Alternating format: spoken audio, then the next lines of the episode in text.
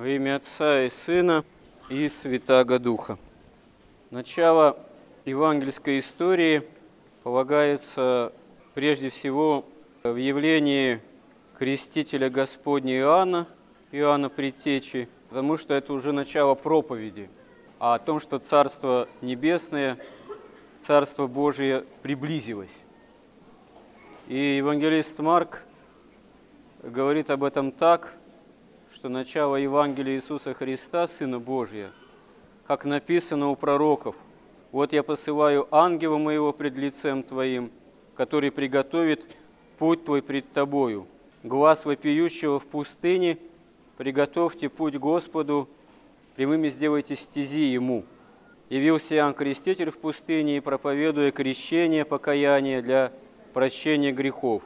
И выходили к Нему вся страна иудейская, иерусалимляне – и крестились от него все в реке Иордане, исповедуя грехи свои. Иоанн же носил одежду из верблюжьего волоса и пояс кожаный на чресвах своих, и ел акриды и дикий мед, и проповедовал, говоря, «Идет за мной сильнейший меня, у которого я недостоин, наклонившись, развязать ремень обуви его. Я крестил вас водою, а он будет крестить вас Духом Святым». Не случайно святые отцы говорят о Иоанне Предтечи, что он последний святой Ветхого Завета. Он и ветхозаветный пророк, и одновременно он первый праведник новозаветный.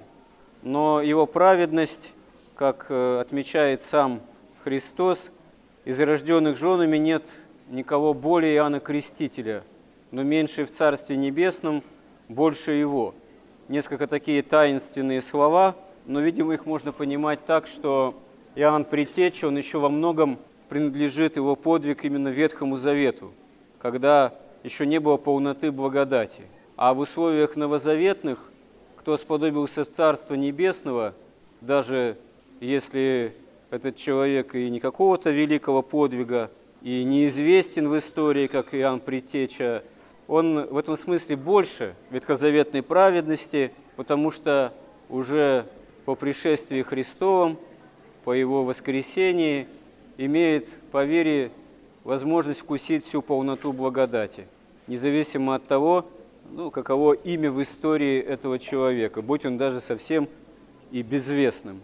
И по большому счету можно сказать, что приготовить путь Господу – это вся ветхозаветная история этому посвящена, со всеми ее самыми разными событиями, событиями действительно величественными и эпохальными, часто и кровавыми, и связанными с теми или иными потрясениями, ну, например, каково Вавилонское пленение или разрушение первого храма, или войны маковейские против такого эллинистического засилия, которое включало в себя подчинение идолопоклонству, и очень много всего – и при этом как бы Израиль порой не пытался кичиться своей богоизбранностью, совершенно парадоксальным образом он в массе своей основной, в общем-то, не узнает истинного Мессию. То есть на самом деле оказывается, что в плане самой священной истории пути-то не выправлены были вполне для приятия Мессии. Но эти пути, они касаются не внешней стороны истории как таковой, древней истории, ветхозаветной истории Священного Писания, они касаются устроения самого человека. На самом деле, выправить прямыми стези для действия Господа – это самому человеку быть предуготовленным к встрече с Богом, к общению с Богом. На самом деле, если попытаться кратко сформулировать, что такое действительно христианская жизнь – что такое жизнь духовная? Это научение общению с Богом. Это такое исправление человека самого, нас самих, с Божьей помощью, когда в нас ничто не препятствует общению с Богом, когда мы действительно ищем Духа Божьего. И если этого человек ищет, то в таком случае Дух Божий, он действительно почивает в самом человеке. Он приходит к нам, он приходит к человеку. Дух Божий и Дух мирный. Иногда человек задается вопросами, порой формулируя их так даже полемически, ну как же так, если Бог, как вы говорите, вот христиане, Он есть любовь, Он такой исполненный добра, почему же вы говорите о том, что есть ад, как же Бог может человека посылать в ад? Но на самом деле парадокс в том, что не Бог посылает человека в ад, как говорят святые отцы, ад заперт изнутри. Сам человек себя запирает в собственных страстях и не хочет открыться навстречу Богу. И когда это происходит, несмотря на то, что ад разрушен во время Христова воскресения, образом воскресения Христа, святые отцы однозначно говорят многие, ад пустует, то почему же, когда ад, как вот эта вот твердыня некая, имеющая место быть после отпадения Адама и Евы от Бога и до воскресения Христова, вдруг все равно говорится, что гиена огненная существует. Но можно сказать так, что до момента воскресения Христа ад – это была такая общая объективная проблема, все сходили в ад, потому что Царство Небесное было закрыто. То теперь Царство Небесное открыто, ад разрушен, но ад как состояние индивидуальное человека, он может быть разрушен тогда, когда человек этого захочет. Можно сказать, на повестке дня остается вопрос, а может ли Бог сокрушить можно сказать, привязанность человека к грехам и страстям, если сам человек этого не хочет, без воли самого человека. Почему святые отцы и говорят, что ад заперт изнутри? Святой апостол Павел в послании к римлянам говорит еще следующим образом. «Посему живущие по плоти Богу угодить не могут, но вы не по плоти живете, а по духу, если только Дух Божий живет в вас. Если же кто Духа Христова не имеет, тот и не его. А если Христос в вас – то тело мертво для греха, но дух жив для праведности. Если же дух того, кто воскресил из мертвых Иисуса, живет в вас, то воскресивший Христа из мертвых оживит и ваши смертные тела духом своим, живущим в вас. Итак, братья, мы не должники плоти, чтобы жить по плоти. Ибо если живете по плоти, то умрете, а если духом умерщвляете дела плотские, то живы будете. Ибо все водимые Духом Божиим суть сыны Божии. Вот нам здесь важно понять, что дело, проблема борьбы с грехом не борьба есть с плотью как таковой, с телом человека. Святые отцы изначально еще, можно сказать, когда в первом тысячелетии по прошествии Рождества Христова формулировали, излагали основные принципы и догматические вероучительные, и принципы аскетической жизни, борьбы со страстями, они очень ясно отметили, что на самом деле э, плоть, вот в этом понимании новозаветном, это даже есть, в первую очередь, не тело человека. Плоть – это прежде всего, э, когда говорится о плоти как греховной плоти, это совокупность действия в человеке страстей. И это даже в первую очередь скорее душевная сфера в нас, которая поражена грехом. Потому что душевная сфера, пораженная грехом, она и руководит телом, и подчиняет тело тем или иным греховным действием и проявлением и оскверняет тело в том числе.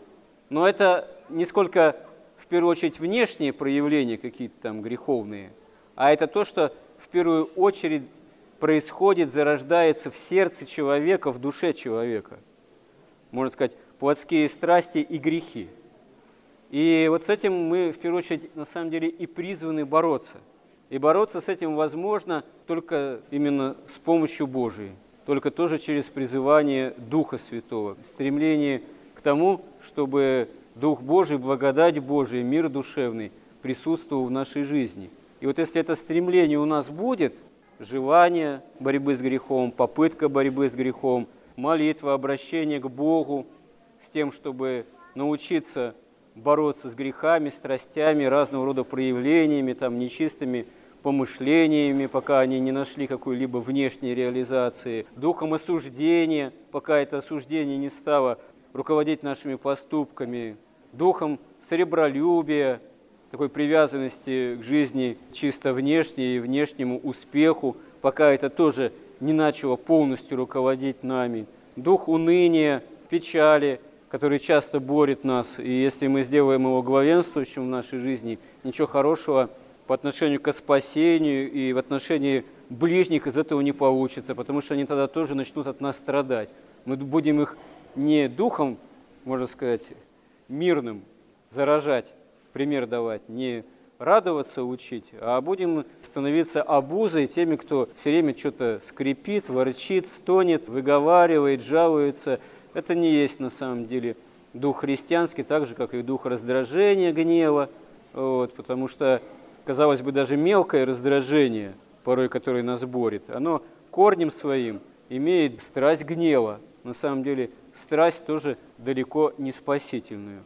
Но вот вопрос, это ли нами всегда руководит, или мы стараемся эти движения греховные, по сути, плоти и души, и сердца, которые главенствуют и над плотью, мы стараемся все-таки подчинить и бороться с этим, хоть и эти проявления у нас каждодневные, или они полностью берут верх над нами. Это на самом деле две большие разницы.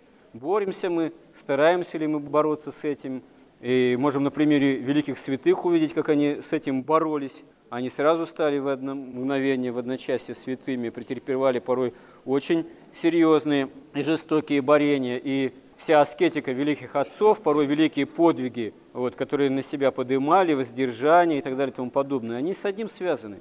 Чтобы победить не тело, которое подчиняется страстям, может подчиняться страстям, а победить в себе с помощью Божьей страсти. И тогда и тело будет находиться целости и покоя, и пронизано быть Духом Святым, о чем, кстати говоря, мощи святых свидетельствуют, от которых исходит тоже часто полнота благодати, исцеление, чудеса и так далее. Это свидетельство того, что святые действительно победили в себе вот эти вот плотские страсти и грехи, и тогда и их тело, благодаря этой победе, прежде всего совершающейся в духе и в области душевной деятельности, соделали действительно и тело храмом Святого Духа. Об этом вся настоящая христианская история, как история святых, свидетельствует. А мы, хотя мы и вряд ли окажемся в таком контексте, в жанре житийной литературы, как пример святости, вот, но спасение для нас все равно не закрыто. И главное здесь э, все-таки осознанная борьба с грехом, стремление именно к благодати, и мы должны эту благодать черпать здесь, в первую очередь, в нашем литургическом собрании от чаши Христовой, для этого покаянно у Бога этой помощи просить и в причащении, и вооружаясь этой помощью и в каждодневной обыденной жизни. Господи, помоги нам в этом. Аминь.